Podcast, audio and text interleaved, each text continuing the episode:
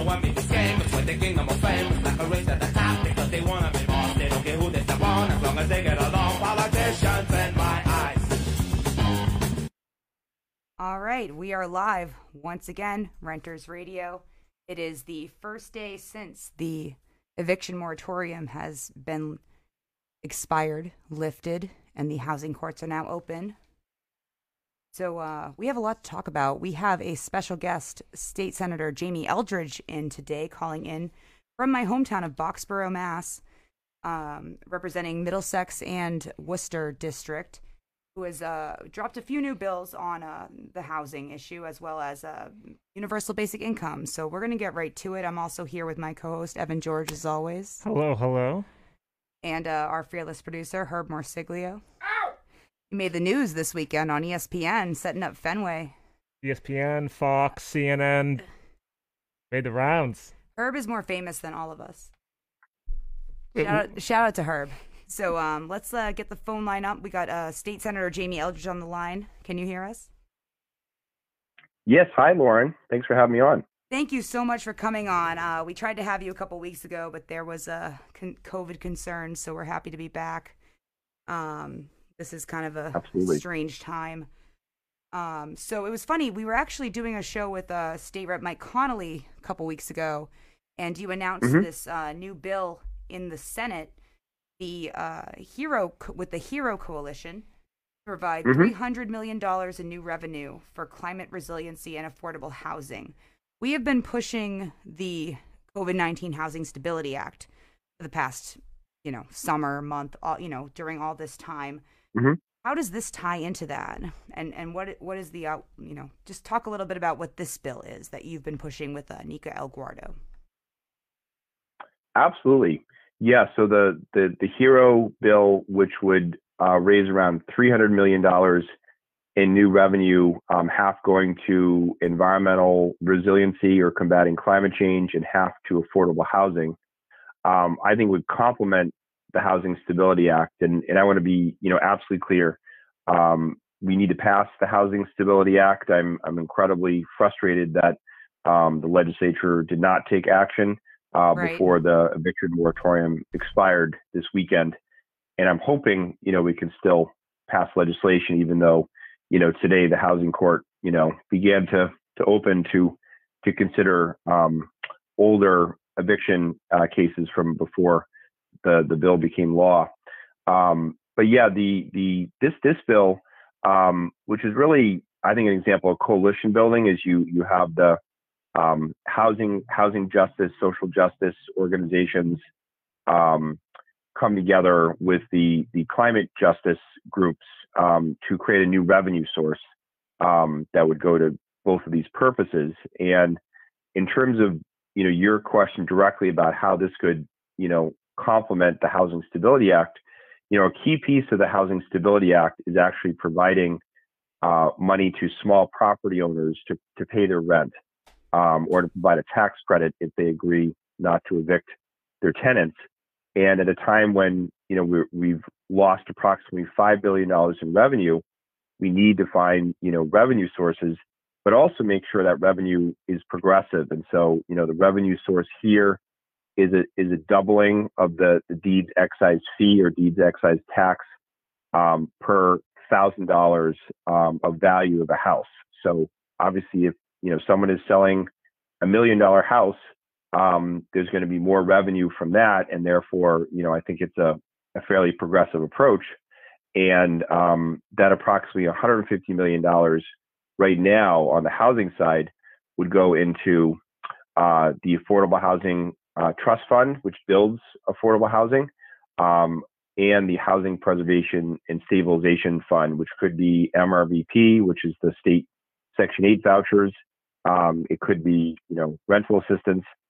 And since Representative Elugardo and I filed the bill, um, we have gotten a push to say, well, what if some of that money was going to be dedicated to, to RAFT or other forms of rental assistance, since you're going to see, um, you know, some actions by landlords to evict tenants. So, you know, can we provide immediate infusion of, of, of money, assuming this bill becomes law, into rental assistance so that a landlord, you know, doesn't initiate a uh, notice to quit or an act to evict the tenant. So, So that's what the bill does. Yeah, I can go into more detail, but that's that's the specific, the sort of the basics of the the bill and how it relates to the Housing Stability Act. Yeah, so I mean, this this bill has been. It seems like uh, how this bill was being worked on for a while because you know we had a, a guest uh, on our show I, about a year ago um, that was, I guess, helping you work on this. Uh, Michael Kane from the Mass Mhm. Alliance of HUD Tenants. Um, Yes. So this has kind of been a, a longer process. Um, do you think that this is going to be able to rectify the you know crisis that we're about to happen in any way, or is this just a funding mechanism?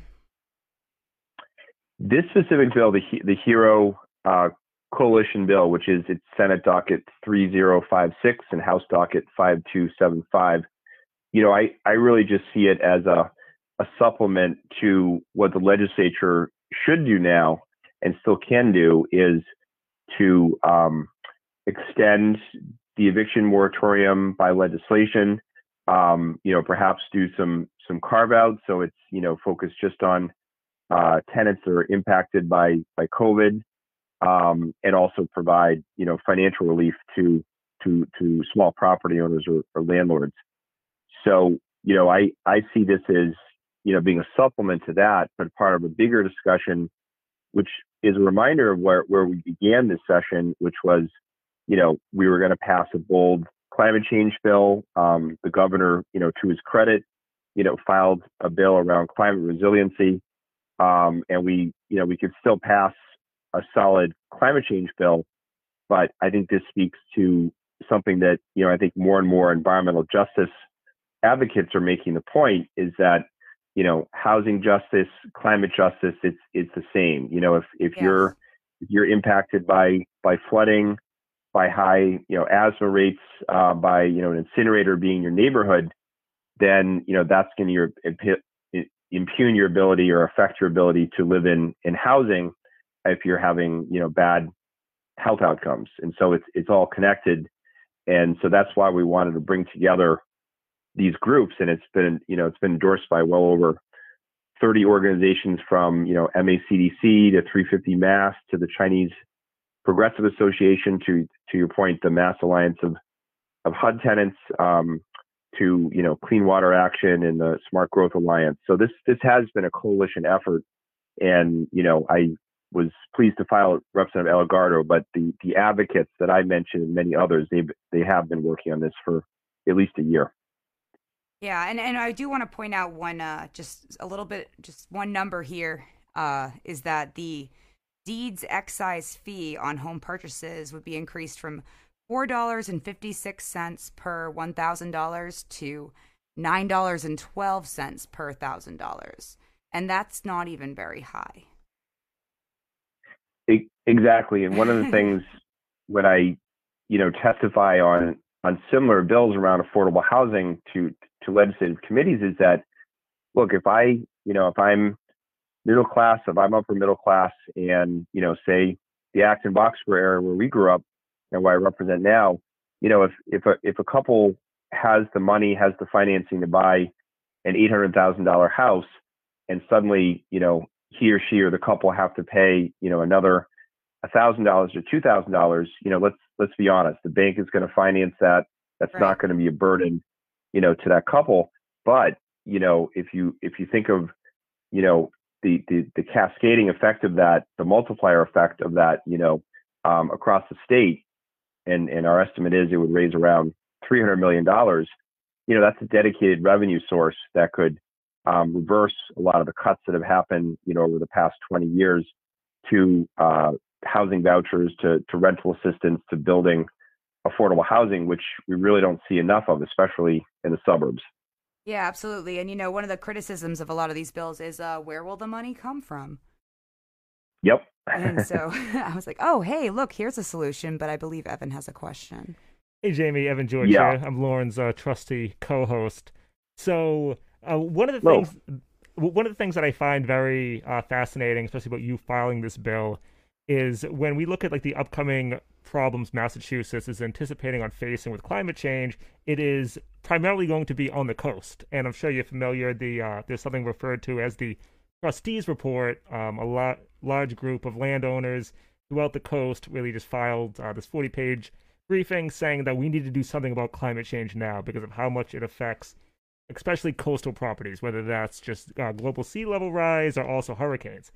And what I find fascinating is, you know, you are coming from just a little bit east of Worcester, and how susceptible do you think your constituency will be to an increase in property tax? Where, you know, thinking back, I think it was maybe six months ago, a very modest transfer fee tax uh, or just giving uh, communities the ability to pass a transfer fee tax was absolutely gutted in mm-hmm. the state house.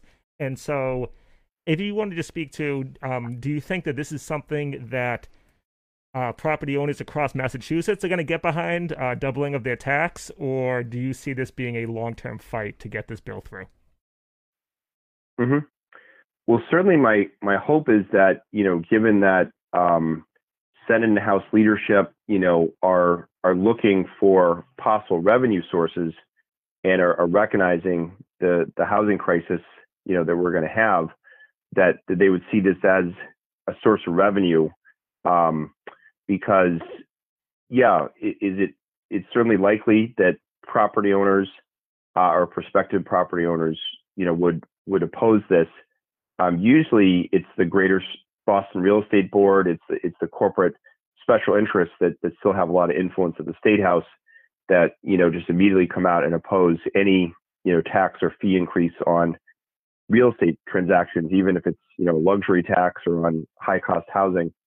Um, so with respect to, to property owners, I mean, I think what what is an interesting discussion, and I'm hoping will happen in part because we partnered with climate change groups on this, is that you know I think that a lot of people in the suburbs, you know, a lot of homeowners are very active on, you know, taking action on climate change. Right. Uh, the town of Acton at a special town meeting passed a climate emergency resolution.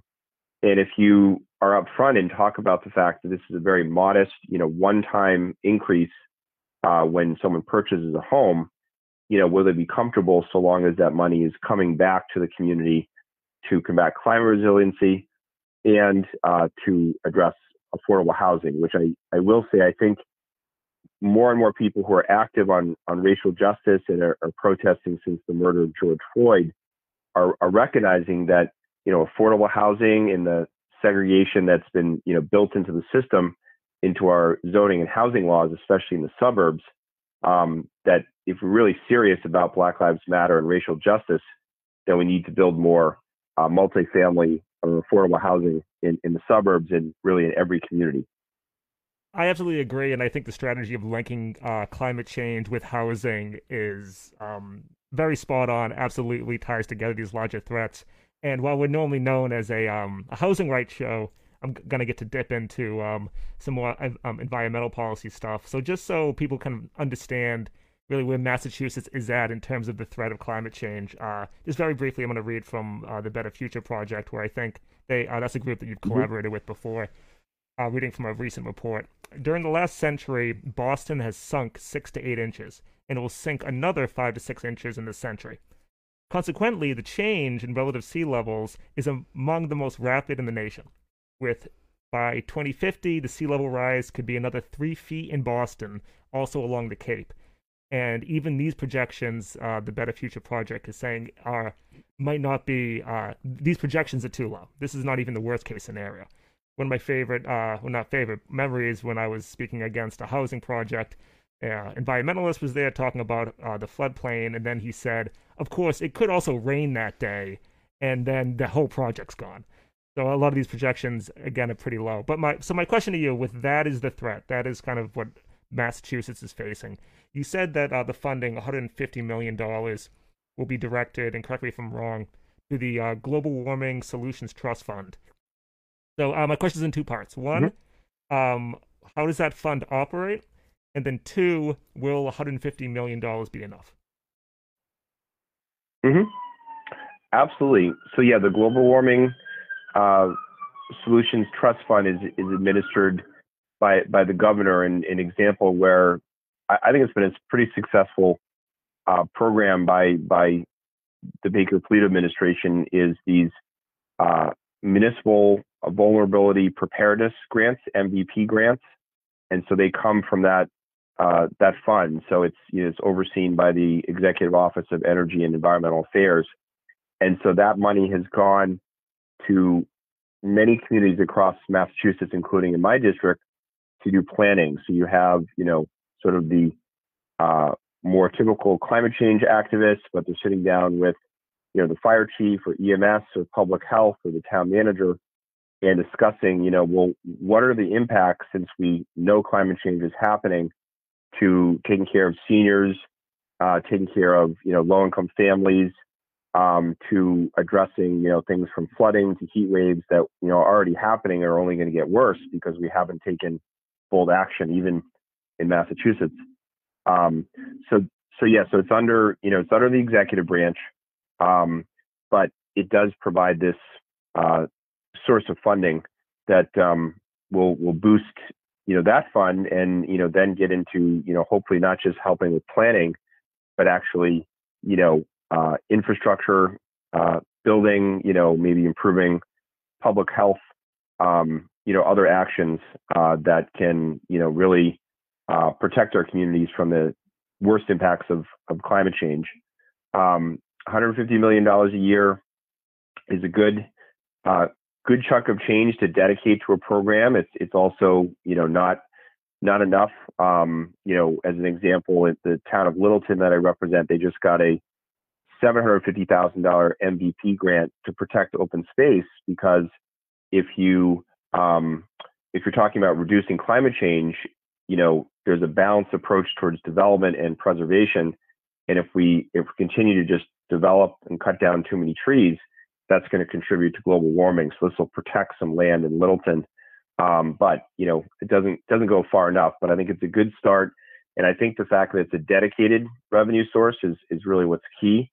And you know, Governor Baker proposed a similar tax just for climate resiliency, but the fact that he proposed it, you know, I think shows that you know there's it's a it's a fairly common sense you know idea, and the legislature should take a, a hard look at it.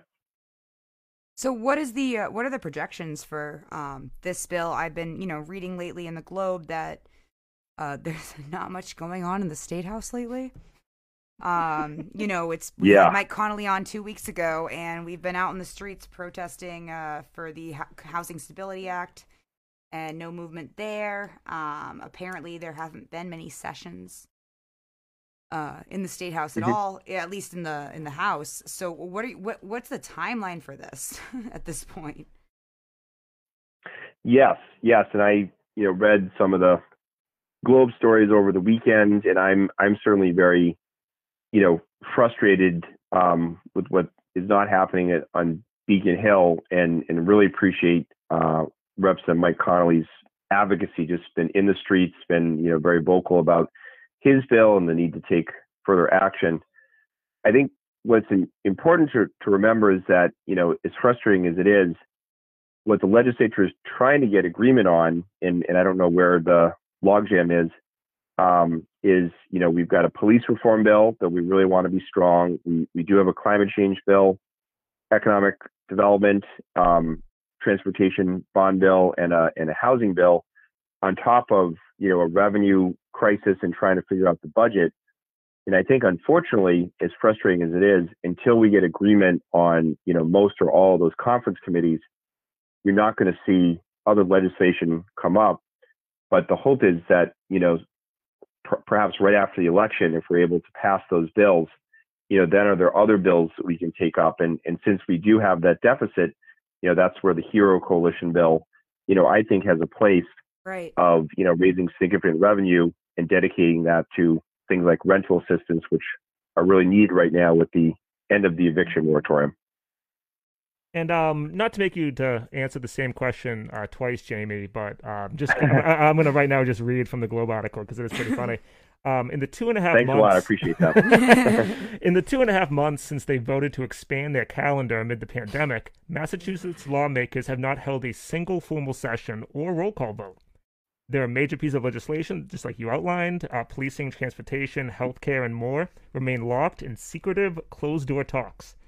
And on first glance, somebody might say, well, this is because from that end of July until now, people need to be campaigning. This is campaign season. We'll deal with it after the general. And of course, um, you know what I'm going to lead up to, which is, I believe it's close to 75 to 80% of Massachusetts lawmakers are not even in a contested race whatsoever. And so, Mhm. um, not to make you point fingers or anything, but just to try to um, explain it to uh, the, the layman, um, how is it possible that uh, two and a half months and there hasn't been a single formal session? Well, part of it is a, a formal session just, just means when we're taking a roll call vote on an, a on a quote unquote controversial bill. So you think about the police reform bill or Right. climate change or um, say reproductive rights, um, immigration rights. Um, so we're we we we are having sessions to pass you know non-controversial bills, but again, until we get those conference committees agreed upon, I, I think there was a sense from the House and Senate leadership that they weren't going to take up any other bills because of how that might impact the conference committee. Um, you know, I certainly never expected that we would do a comprehensive police reform bill. Um, it certainly should have gone further, but I actually think it's it's quite a strong strong bill, especially um, showing my bias on the Senate side. Um, but until you know we get those done, um, I, I just don't think I think it would have created some imbalance if we had taken up you know other bills. So it's it is frustrating. I I do want to say that you know we're all working very hard, mostly on constituent services. You know some projects or events in our districts. Um, but you know most people aren't going to the state house because the state house is, is closed and you know following public health guidelines. But you know everybody is working hard, but but there was a decision not to take up any uh, controversial bills until we we got these conference committee committees done, and I'm hoping they will pass soon after the election.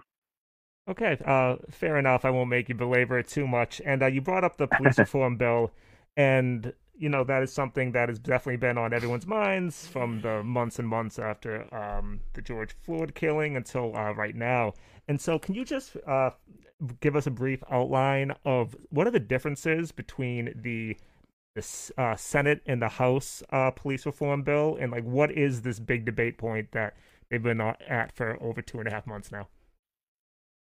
hmm Yeah, and and there are differences. Although you know, I I am I am pleased that uh, the components of each bill are are mostly related. So you didn't you know you didn't ha- have too many things that were uh, outside of the scope of of what the House or or Senate did. So an example where I think both the House and Senate are on the same page is the um, POST uh, peace officer standards and training um, legislation that that would, for the first time ever, create state licensing of police officers and then training, uh, uniform training. Um, I completely acknowledge there's a lot of skepticism, often backed up by studies, that training of police won't make much of a difference, but I do think it is important um, in order for us to get to the licensing and therefore the potential delicensing of a police officer if a police officer has been proven to violate someone's civil rights or, or break the law in in uh, mistreating a, a civilian. So that you know that is you know I think a, a key piece of the bill. Um, use of force. You know both the House and Senate have language around use of force. Um, this this is an area where I commend the House is that you know around um, uh, the uh, chokehold uh, language is stronger in in the House than the Senate. A complete ban on on chokeholds in the House, whereas the Senate language is still creates an opening for police officers to use a chokehold if that officer uh, feels that his his uh, life is at at risk. Um, I disagree with you know what happened on the Senate side, but that's that was what passed. But uh, use of force, so you know, uh, prohibiting a police officer from shooting at a civilian who is running away or resisting arrest. Um, absolutely key to get that passed. Uh, limitations on on tear gas. Um, so those are areas where I think there's a lot of common ground. Um, the provision where there there is a, a fairly big difference, and there's been a lot of focus on this, is the qualified immunity language. Uh, the bill that the Senate passed in the in the broader legislation was a bill that came out of my committee. I chaired the Judiciary Committee that basically would reform the qualified immunity standard so that someone could more easily file a lawsuit if a police officer had, you know, beaten up or violated someone's civil rights or broken the law in interacting with a civilian and create a greater ability for for all of us uh, to file a lawsuit uh, against police officers. So I think that's really key to build accountability because if a police officer knows that he or she, you know, or their town or city could incur significant financial penalties um, by not following the law, um, I think that's a, a, big accountability measure. And so, not to go too much into it, but basically, it, it sets the standard that if a uh, reasonable uh, jury would uh, believe that the behavior of a police officer would not be a reasonable use of force, um, then qualified immunity would not apply. So in other words, the, the, the protection for that police officer would, would not follow, and, and therefore a lawsuit could uh, be more likely successful. The House side, the House, excuse me, passed a provision that said that if a uh, only if a police officer is decertified as an officer, only then uh, can he or she have a lawsuit where qualified immunity uh, is reduced. And so, you know, I, I do think that that's um, not as strong as it should be. You know, I, I think that, you know, the decertification process will already be long enough, and that's going to delay just potential justice by, by someone who's been, been hurt or impacted by a police officer. So I do hope the Senate language prevails. And I know groups like the ACLU um, and the NAACP have been, you know, very active in support of the, the Senate provision.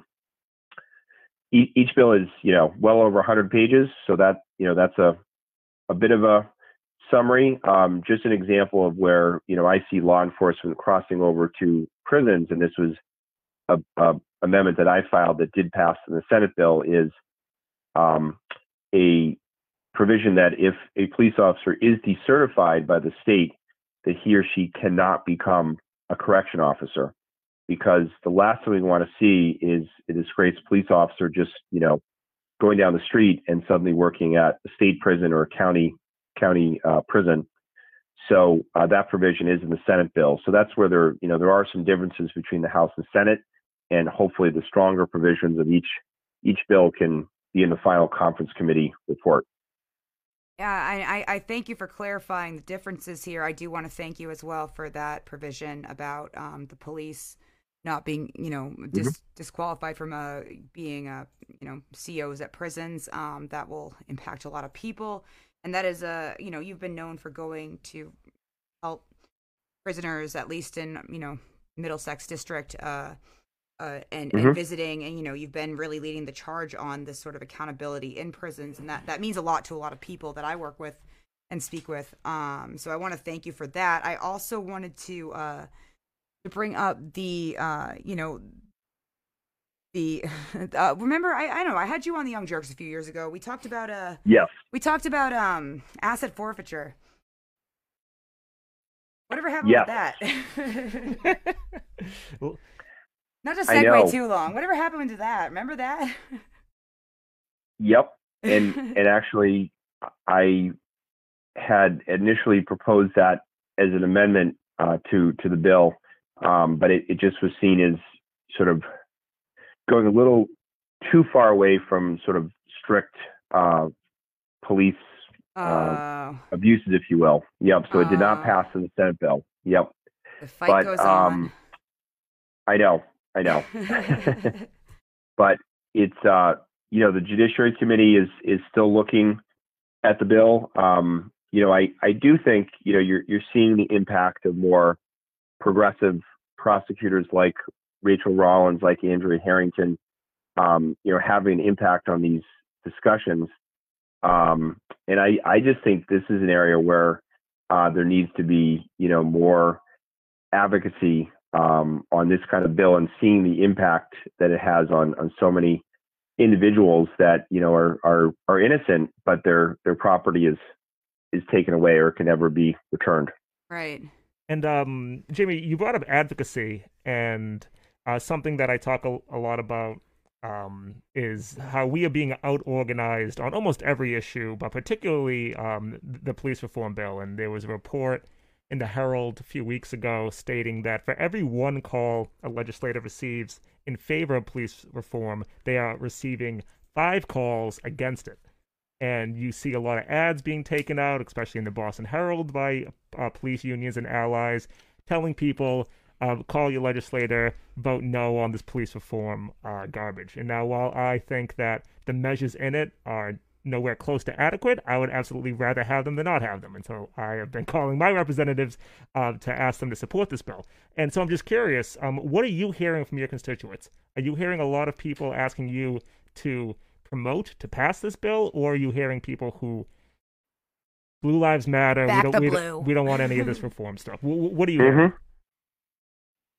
Yeah, I think what's really interesting is that um, on on a positive side, and this was in reaction to you know a lot of us calling on progressive groups to to call their legislators because I I think the dynamic which which I know you guys get is that you know on any bill is it it's it's always it's often uh, the the opponents those who are who are angry or upset or opposed to a bill that are more vocal than those who are who are for it. And I think that happened in the beginning, uh, where you know police officers, police chiefs, police unions, and you know more often than not, more conservative voters, you know, were very vocal. Um, but I think I actually think that the the support has really there's been an outpouring of support really you know in August and in September. So I I think that legislators feel supported, but I think what's interesting is that there were legislators that were very much closely aligned with police officers or or police unions um, who voted for the police reform bill, and the the police unions, that many police officers have been just absolutely over the top in their in their opposition. Yeah. Um, my my favorite example is I won't name the district, but a police union endorsed a progressive challenger to an incumbent because the incumbent had voted for the police reform bill, even though I know that the challenger would have been in support of even stronger police reform. so um, so it just you know I was fascinated by that decision by that police union, but um, but I think that you know that is what's been difficult for a number of legislators um, is that they have these ties to police officers and and suddenly the police officers you know have been you know quite vocal in their disapproval. And unfortunately it's very frustrating but even a vocal minority in the legislature somehow has a greater impact even though a majority you know support these things not to mention that the public i think you know strongly supports these reforms. So so i don't know if i totally answered your question but i think that's the dynamic. But i i do think that legislators are feeling supported now. And quite honestly, a lot of us, um, we want to we want to take this vote, you know, now and, and get this done and get this, you know, these reforms implemented instead of it being, you know, hung out there and you know, once in a while there will be, you know, a Blue Lives Matter or a Back to Blue rally, including in, you know, the sort of Acton, Westford, Concord area. Oh yeah. Been a couple. Yep. Yeah. And, and um, so you brought up, and uh, thank you for clarifying that. Uh, that did answer my question. And I, I have a larger uh, question, but I'd like to save those for the end because something, and again, I've we've already uh, discussed it, is many people's frustration of what appears to be um, a majority of legislators are co-signing the bill, are saying that they would support it. Uh, I guess the, a quick question, a quick clarification uh, for the police reform bill, in terms of how it initially passed both the Senate and the House did those uh, pass by razor thin margins or was there pretty substantial support?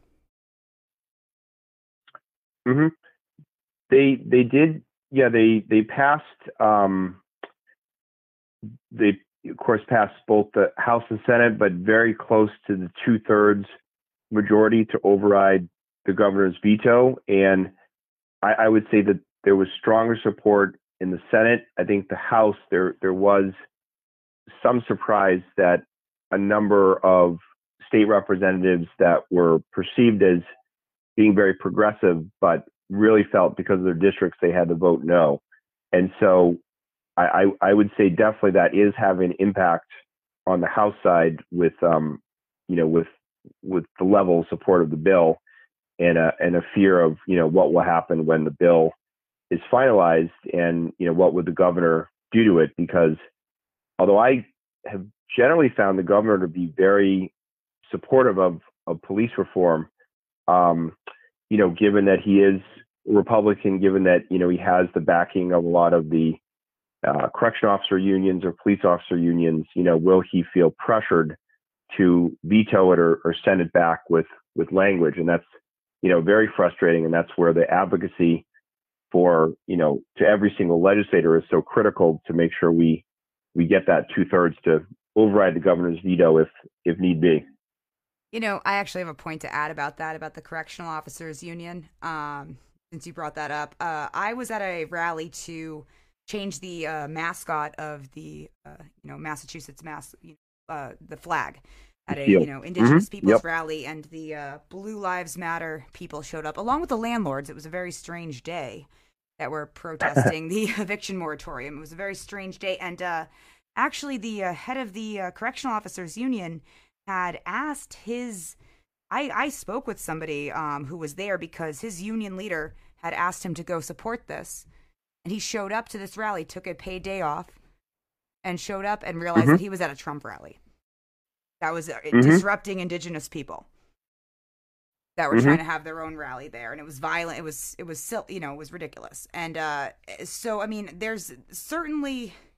You know, when you bring up that, you know, uh, maybe maybe uh, Governor Baker does want to push these things, but there are people in power in these, you know, correctional officers, police unions, that are actually sending out their people to protest or to you know call to write. And then they don't actually when they show up they real like he was embarrassed. He's like i didn't show up for a trump rally. Somebody showed up to have me protest this bill because you know it was a qualified immunity one. It was s2800 or, or i forget the the number exactly. It was you know it was in mm-hmm. back in uh back in july. And he was like i feel bamboozled by my union leader mm-hmm. to be here Mm-hmm. But he's, you know, they were having them all call the governor, call their representative, and it feels, you know, uh, you know, even even some of the, I guess, the rank and file of these unions have felt bamboozled by that. Um, so I don't know whether uh, Governor Baker realizes that or whether Marty Walsh realizes that when this is going on. I, I would hope he would. I don't. He never listens to me when I try to call uh, or go to his house. but you know, uh, it's it's it's mm-hmm. something that we've been seeing, you know, throughout the summer, and I would hope that you know enough people would be calling that would kind of you know, kind of, uh, I guess, uh, mm-hmm. buffer that impact of that. Uh, it was, it was pretty alarming. He's like, I didn't even want to be showing up for this. So, mm-hmm. um, and yeah, and I, and I think that, you know, one, you know, talking about the governor, I mean, um, you know, I'd be the first to acknowledge in, you know, some areas he's a moderate, even though you know those aren't aren't my views. But but really, one area where he really has um, been just very conservative, and and I, Lauren, I know that you follow this very closely, is is criminal justice reform. Is right. that you know is, is the within days of the criminal justice reform being signed by the governor in 2018, you know he had filed a bill uh, to change that. Uh, there's a dangerousness uh, hearing bill that's still in my committee that uh, the EOP Secretary Turco has been lobbying for. Um, so I'm I'm hoping that his rigidity on on uh, being against prison reform or criminal justice reform doesn't extend to police reform, and and so far I I would say it hasn't. But but I am concerned because of the connections between you know a lot of those entities or or professions. Yeah, it's some sort of like, you know, uh, they get their numbers to, I guess, try to sway people, whereas, you know, the the left doesn't work. I don't know, have maybe not as many of us call. I don't know. They were, they, they scare me, man. I see them all the time. So that's, that's what I'm trying to say. But I would hope, I would hope that that will be passed as well. That dangerous. I mean, we got to get people out of those death traps. But I'm sure Evan has a question. uh, of course. Um, so we've been talking yep. a lot about the governor and maybe this seems to be the theme of the interview, but something that a lot of us um, get frustrated at is that we have uh, the Democratic Party here in Massachusetts, two supermajorities in both houses. I think in the Senate, it's a 36 to 4 split. I mean, the uh, Massachusetts uh, Democratic Party can basically do whatever it wants. And it, it feels on the outside that what the State House normally does is it waits and waits, delays and delays, and then waits to see, well, what will Charlie Baker do? And then will that be sufficient? Will this calm down any noise or cries? Right. And you can maybe even argue that is what is occurring with the uh, police reform bill. Let's see what happens in Boston. Let's see how Marty Walsh negotiates with the Mhm. unions, and then we'll make our, our response. And so, a big question that a lot of people have once they start getting into local politics in Massachusetts is what is the Massachusetts Democratic Party doing where you have two supermajorities? It doesn't matter what Charlie Baker does, you can overrule or veto. And this is a Mhm. very this is a very large question, and you can take it any way you want. But what Mhm. is the platform? What is the vision for Massachusetts that the Massachusetts Democratic Party has? Because they could do whatever they want, and it appears like they're doing nothing. hmm So the, the focus on the, the Democratic Party. I mean, I, I think that, um, and I, I serve as a as a state committee member. Is that, you know, first of all, it's important to remember that, you know, at the end of the day, the Mass Democratic Party, you know, by its its mission is to elect more Democrats. And although we do have a very progressive platform, there's no requirement that Democratic candidates follow or agree with the platform. And so, therefore, one of the discussions that I often have with progressives is just electing more Democrats doesn't necessarily mean that you'll create more democratic or progressive policy because, you know, a number of Democrats who are elected are more conservative and in some cases could be, you know, considered Republicans in other states. And so, um, you know, the what control does the party have on that? Um, there has been a big push to say, well, a Democratic candidate, in order, in order to be supported by the party, should have to agree with or follow or, or vote for X percent of the party platform, say 70%. Unfortunately, the committee that was working on that, their proposal was just 50% of the platform. And so that basically means that, you know, virtually anyone Democratic candidate, you know, is, is going to get the support of the party. So that's, you know, that's where I do disagree with the party's approach.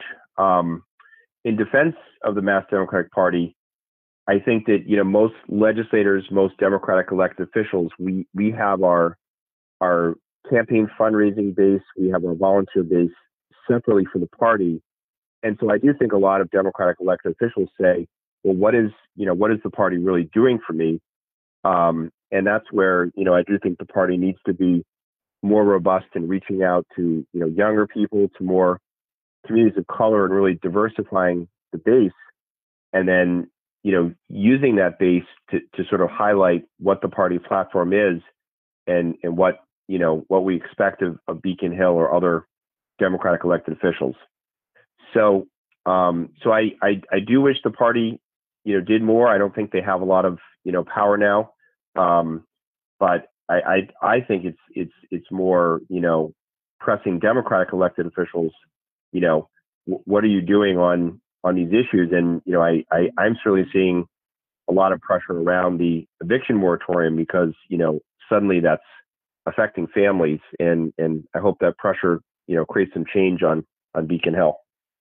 Yeah, me too. I'm I'm very concerned for uh, what's going to happen this week when these notices to quit go out with this housing court. Uh, I want to get to UBI so bad, but I know you're also in the, the Judiciary Committee and you have sit in on housing court stuff. Have you seen what's happened today? I have not. I, I do I do participate in the trial court um, eviction stakeholder uh, sort of advisory committee. So this is Chief Justice Carey. Um, previously was Chief Justice Gants, who, who, tragically passed away a few weeks ago and was just Right. an amazing advocate for social justice. So you know they are, or the governor is, you know they're recalling or hiring more retired judges to process, you know, all these notices to quit or eviction uh, summons. Um, very very concerning. And you know, I I I know it's difficult for these families or individuals, but there, there's got to be a way to tell those stories to legislators because I think you know until we're hearing those stories, I think a lot of legislators you know are not going to feel uh, pressured or motivated to to act. Absolutely. Um, I guess there's a lot of uh, folks on the ground and uh, organizations working on that that we've been working with City Life Vida Urbana, Homes for All. You've been doing that, you know, working with groups as well. Um, I am afraid that we just have too much to do and too little time, uh, personally. But um, hopefully, just everybody just stays put and fights those notices to quit, and that something will done. Absolutely, and we, It's- we can't scary. just it is, and we can't just pin all our all our hopes on um, you know the presidency changing or you know Right. taking back the the Senate. Is we're we're Massachusetts, and you know often my colleagues are are criticizing that nothing gets done by the federal government, and yet right now you know we're pinning our hopes on the federal government and hopefully another stimulus Ah, when you know we could take action right now. Right. Yeah, we should be the example for the rest of the country. Um, Well, now that we're talking about stimulus, uh, Yeah. I'm looking at your House bill here, 1632, uh, about a an act relative to universal basic income. that's right. And Mhm. I, I I know the particulars, but for fun, when will you be mailing me my twelve hundred dollar check? well, it's even better. It's a thousand dollars a month, so just send me your address. and uh, am I correct that this is just a pilot program? It is a pilot program, so it would be three communities, a hundred households in each community would get a thousand dollars per month uh, for three years, um, and then you know would be be a study. Now, when I filed this bill, you know, January 2019, it was seen. I wouldn't call it radical, but it was seen as sort of like, oh wow, this is a a really interesting approach yeah. now, in the past two years, you know, whether because of Andrew Yang running for president or, you know, just the movement growing and, you know, Lauren was with you at the the, the guaranteed minimum income rally in, in Boston is I think the movement is really, really taken off. Um, there's a pilot in Chelsea that I guess is starting this week. So so yeah, so that's that's really growing. And um so yeah, so my you know, my pilot is is fairly modest and you know i would love to see this you know scaled up for for the state or for the nation but it's really exciting and i actually interviewed um a young mother this morning with with two kids who you know has a job working for a nonprofit she receives a housing voucher and you know just talking about the choices she has to make um, in order to pay the rent and pay her expenses and even just having you know for her she said even just $400 more a month would make her much more economically secure. So, you know, if everyone got that, imagine the impact that would have, not to mention the the impact on the economy as a whole. And uh, something that I know we saw through the um, the last six to nine months during COVID was one of the largest reductions in poverty in, uh, across the country was uh, reduced. Uh, the greatest reduction of poverty in that time frame was a direct result because of the stimulus, because of the extra uh, six hundred dollars, I believe, um, additional to Mhm. unemployment. And so I have absolutely no doubt that the outcome, and I very hope uh, this bill passes, that the outcome of this study, as well as the one at Chelsea, is this is a monumental game changer to the families that get it. That this will have health ramifications for them and their children, will increase their livelihoods for honestly decades to come, even if it is just for a few years. And so I'm all behind that. I was very critical of Yeah, you were. of Andrew Yang's uh, proposal, mostly um, Yep, mostly yep. because uh, one, it needed to be deficit neutral, which is for the people out there, just simply means that either this it will be paid for by an increase in taxes or a cut in services. And when I normally hear that second part, I get a little bit nervous. Mm. And Yep. um, a lot of people kind of saw this as like a bank shot of here's how we can make cuts to Social Security. Here's how we can start making cuts to Medicaid, Medicaid, uh, Medicare. Let's give them some money up front, cut the services, and then we can always just roll back that stipend. So people like me got a little nervous. Um, it seems that Mhm. even at the federal level, they've changed their thinking on this, and by that I just mean like Andrew Yang and some people. Uh, my question for you is that the federal government they obviously have a lot more economic tools that we don't here have here in Massachusetts. We we don't have the money machine.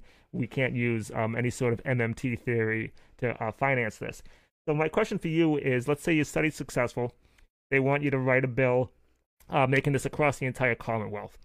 How do you envision uh, paying for it, and what will that look like? What would your plan for Massachusetts be? And of course, I know this is uh, years out in the future.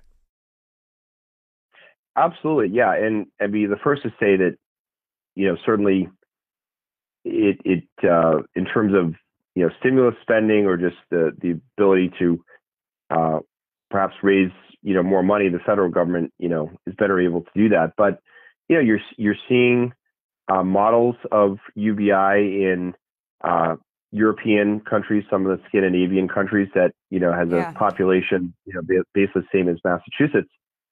So you know, is it you know a tax on the wealthy? Um, you know, I always look at some of the corporate tax breaks that we give out that you know benefit a select few, um, and and then you know using that revenue to dedicate to UBI. So it's it's certainly complicated, and I certainly don't support you know cutting benefits. And you know the young woman I interviewed this morning, I mean, she's saying she's getting all these benefits. So cer- certainly, you know, she's saying on top of that, you know, if I had this four hundred dollars a month, then you know I'd be more secure. So I want to be you know clear on that.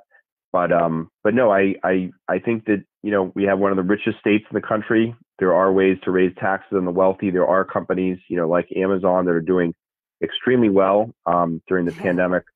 So there's ways to to fund this and uh, provide more economic security for for all people across the state. So, tax the rich. That, that normally seems uh, Yep, I can see that, that. normally, Yep. that normally always seems to be the uh, my ending point.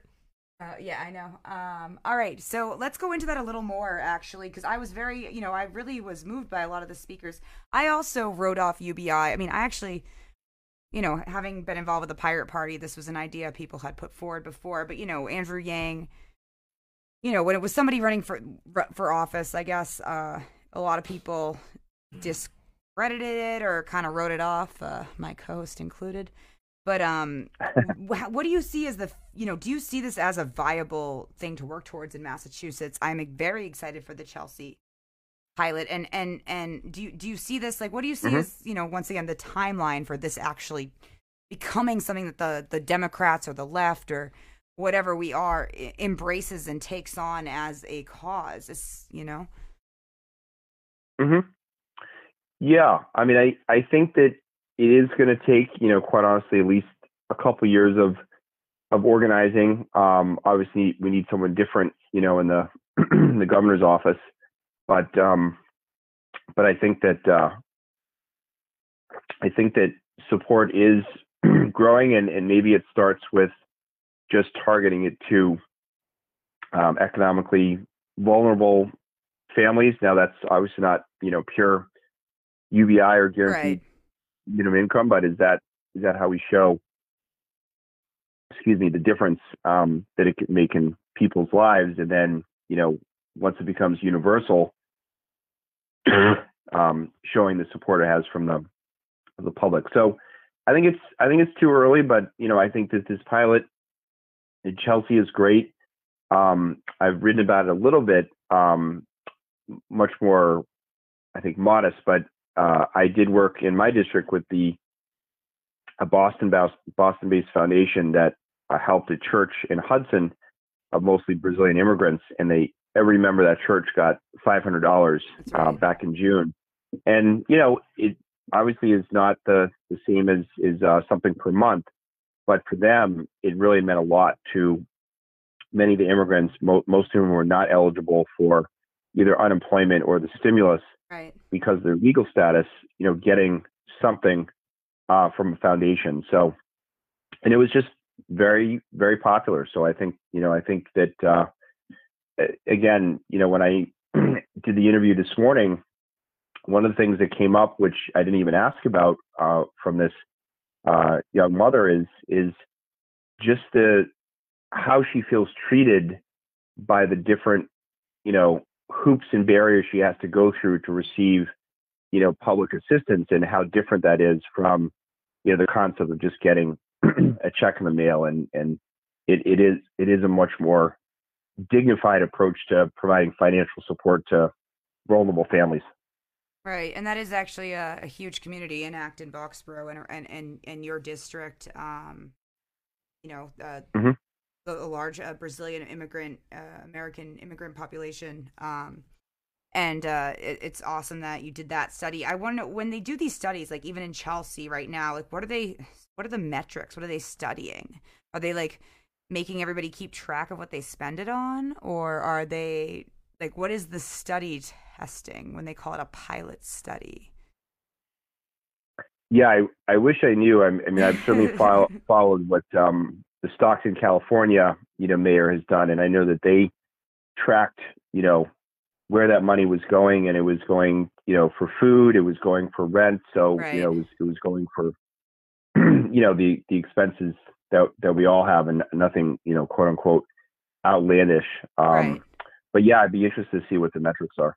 Yeah, and then also um, one of my concerns, also as Renters Radio and as a housing activist, is that how, let's say tomorrow we pass UBI for everybody, and we all have an extra thousand dollars a month to spend. What happens when all that go? Like, how do we stop that from going into our landlords' pockets? Like, what do we have to do first? Right.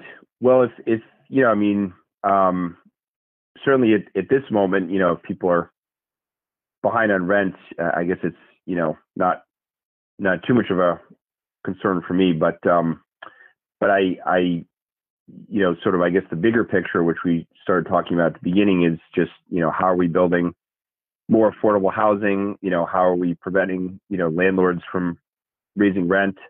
Um, and and just the the system that you know just perpetuates um, landowners, especially you know large landowners, from just becoming more and more wealthy, and uh, and and more and more working families um, paying more and more of their income just to just for rent. Right. So would you be? Mhm. Uh, I know that before COVID, uh, you know, uh, Mike Connolly as well as others were working on a you know, lifting the ban on rent control. Um, you were behind that, right? Mhm. Yeah. Yes, I su- support that. Um, it I'm trying to think if it got out of committee or not. I'm not. I'm, I can't quite I remember think uh, the housing happened. committee. No, um, it ended up Right. being voted on. There was a floor vote, and it got um destroyed. And t- like I think ninety percent of um the House anyway went the other way. Uh, So it, it did end up getting a vote, and even um representatives from like uh very poor neighborhoods. Uh, my state rep, for example, voted no against it. So uh, Dan Sena voted for. Well, I don't know if he was elected yet at that point. I gotta have him on Um, sometime. He's voted the right way. and um Yeah, I've I've I've uh, you know been a strong mentor to him, so I think he's doing a Yeah. great job. Yep. yeah, Uh, Jamie, I have a quick question for you. Um, it seems like the um the House of Representatives gets a lot more press, gets a lot more That's true. attention than the Senate. And I know they have a number differential, but then again, you could argue um on, on the federal level, everyone knows how powerful the um the U.S. Senate is and what it can do. Um, do you have any speculation? Why is it that we all focus so much more on the House side of things and not the Senate? Yeah, well, I, I I think the Senate gets a lot of coverage as well, and you know we we took the first stab at the police reform bill, um, but um, you know I I do think that the House still tends to be a little more you know centralized, and so therefore um, you know Speaker DeLeo perhaps you know just feels more comfortable to speak as the voice of the House Right. versus the, the Senate, which tends to be you know more decentralized. So I don't I don't know if it's it's that. I, I think that sometimes the the media, um, I think wrongly uh, assumes that you know more of the power is in the House because you know if you look at the joint committees, because there's more state reps and state senators, you know every joint committee has more state reps, and that can influence you know whether a bill gets out of committee or not. Um, so you know I I I don't exactly know, but um but no I'm I am grateful for uh Senate President Spilka and you know her her focus on empowering the the members and you know focusing on bills that that we're championing and um, maybe the effect of that is perhaps the media doesn't you know cover the Senate as well. So yeah. Maybe it's just more chill without DeLeo there. We can all just blame DeLeo. Right. That's what I usually do. Um, so, uh, you know, I, we don't have too much time left. I do want to, you know, get into a little bit of the, uh, you know, one of the things that I have always loved about you is the fact that you go to prison. Like you, I mean, not go to prison, but you go visit prisons, and you've been advocating for the rights of people who are Mm-hmm. incarcerated for many, many years before it was cool. Let's call it that. So, I mean, what, what, what what's the most recent updates on what's going on there? I know that you were working on uh, advocating for the uh, no cost calls. hmm Yes, we had another. It's been a it, for I don't know if it'll change because of the weather, but it was it was a series of very powerful rallies. First the the universal basic income, and then I think the next weekend it was the no no cost calls calls rally, which I spoke at, and then there was a driver's license rally. Oh yeah, Um, but yeah, the no cost calls bill, and that was something that the Senate was poised to take up uh, before the end of July. And then, uh, very frustratingly, uh, many sheriffs uh, called and made the argument that uh, they received, you know, revenue from those calls from the the private companies that that processed the calls, and that money went to programming, and therefore they they opposed it. And I was just, you know, very disappointed about that. Um, look, if the state needs to better fund programs as it should, then let's have that conversation. But the idea that you know calls from loved ones to Right. uh, you know family members would be uh, bearing the burden of that uh, to fund you know programming or allegedly fund programming. I I thought that I was mean, there hasn't really been programming since COVID, right? Let's be honest. no, and and I I think there's you know I certainly when I go to Souza-Baranowski or MCI Shirley, I, I think the programming is, is is already quite quite limited and underwhelming. So I, I think it's it's an exaggeration to say there's robust programming in any right. state prison or county county jail. Um, so yeah, so we're you know there is a push for the Senate to still pass it. You know that's a bill, in my opinion, that could pass after uh, the election. You know when we're coming back to vote on conference committee bills. So you know that's that's what I'm hopeful. I don't I don't know about its chances on the um, on the House side, but but the organizing on that has been very powerful, and and that's Yeah. a bill that you know again is another example of how much more we have to do on criminal justice reform to create a truly just system.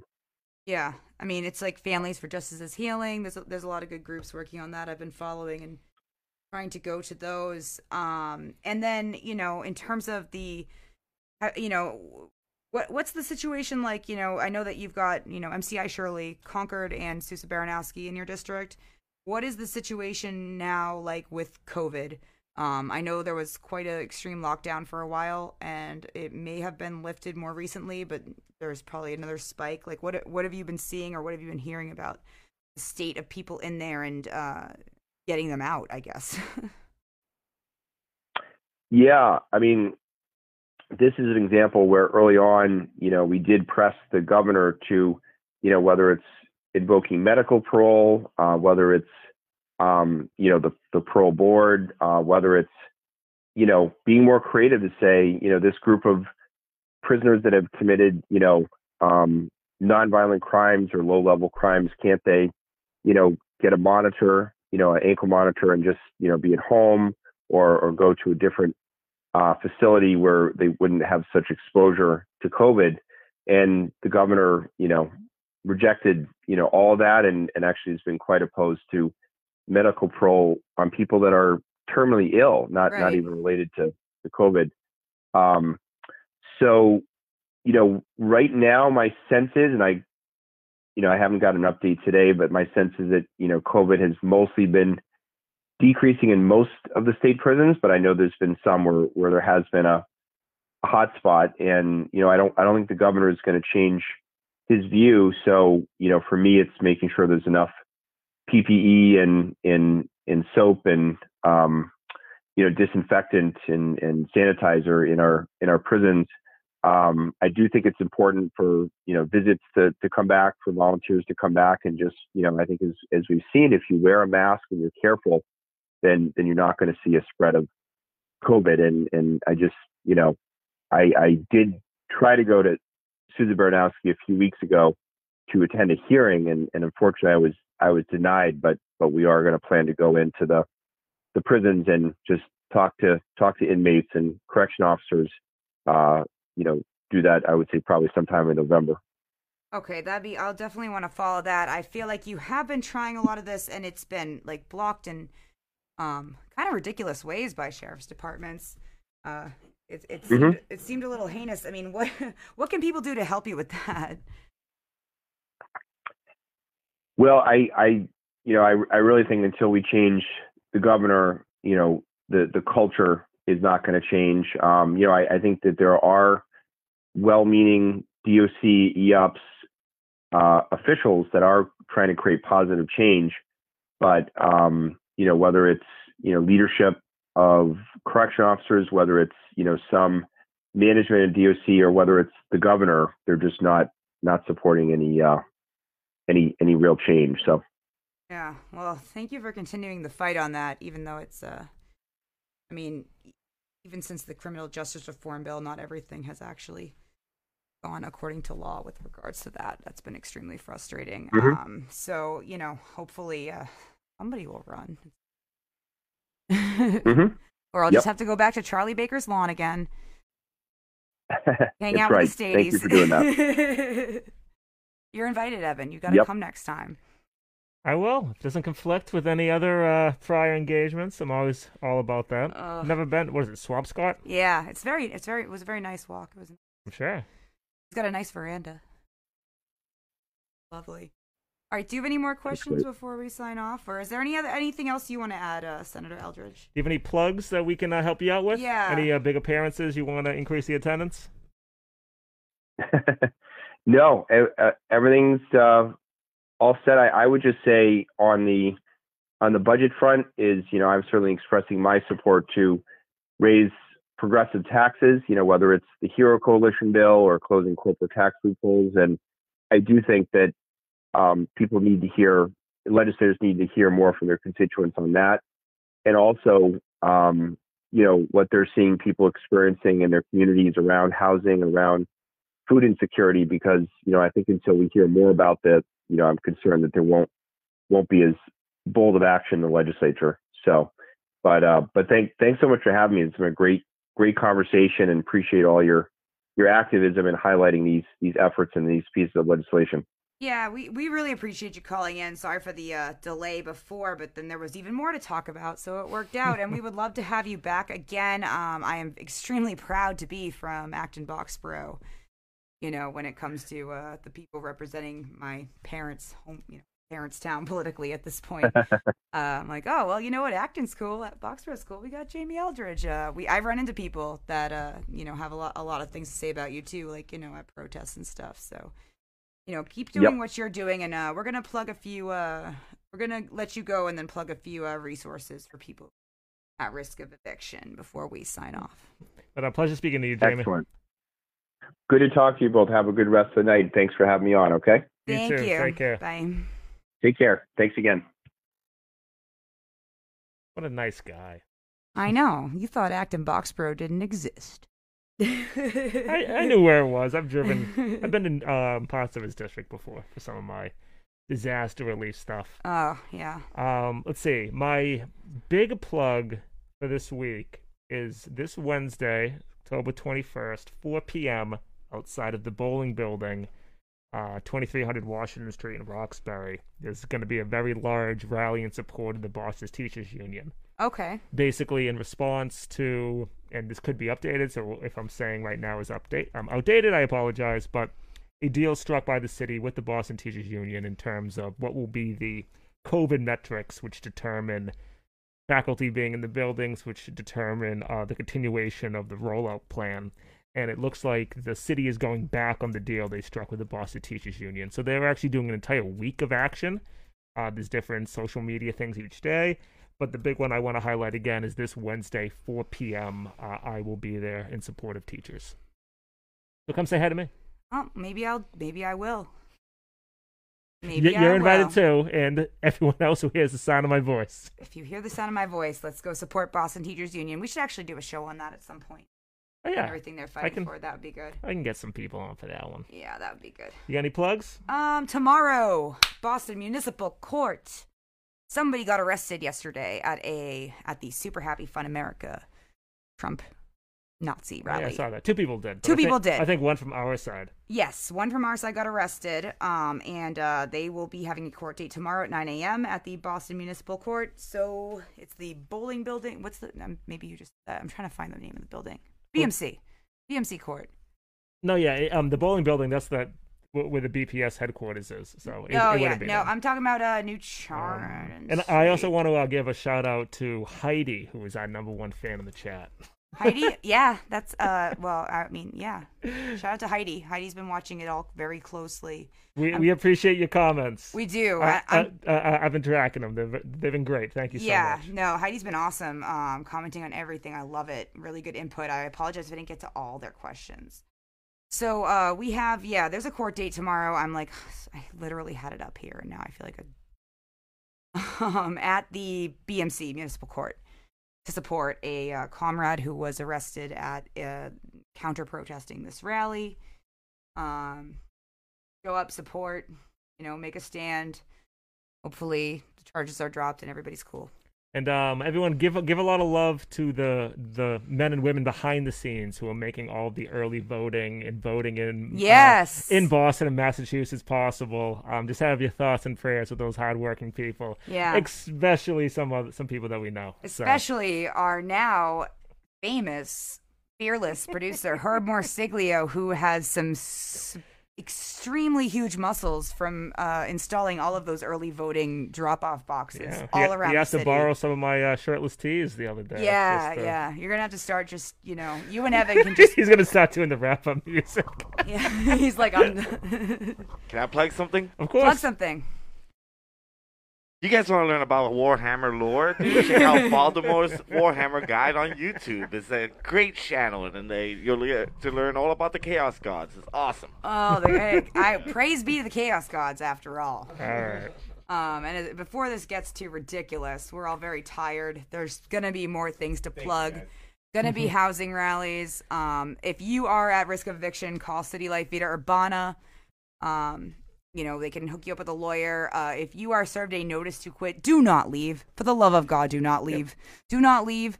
Look, reach out on the internet. I will be posting more resources soon. There are a lot of resources to help you, and you should not be kicked out of your home during a pandemic. They also legally can't forcibly evict And you if- until it- January first. Yes, and if they do, I mean, we are willing to come and deliver pizza and maybe, uh, you know, bring a sousaphone, a marching band. We'll make it fun. So if you know, we're, we the people will be here to help you. Um, this is something that I'm extremely stressed about, and I want to stress that all of the energy that is going into this counter protesting, which is important. I don't want it to have to be going into um, eviction blockades, but if it has to, we'll be there. There was actually a training earlier today about that, but we were doing a show. we were doing the show. So tune okay. into that training. I, I can you plug it? Um, Is it archived? If they post it afterwards, I'm not sure if this uh, group will post it, but if they do post it, I will share it on my social media. But thank you all for You don't need training live, to block an later. eviction. You just need to show up. I mean, we'll train you there. There are things, Yeah. yeah, there are things that you both should and should not do. Okay. no ritual sacrifice? yeah, none of that. Are you sure? Mm-hmm. Okay. But all right, everyone. All right, we're signing off. Uh, donate to our Patreon, patreon.com slash renters radio. Like and subscribe on all the social media to Renters Radio. I am Lauren Pespiza. I am Splendid Spoon as myself on all other social media. There you go. Evan George, Bostopia News. I'll be uh, Twitch streaming tomorrow night, 9 p.m. Every Tuesday, 9 p.m. That's my time. All right. All right, take care. Bye Bye. y'all.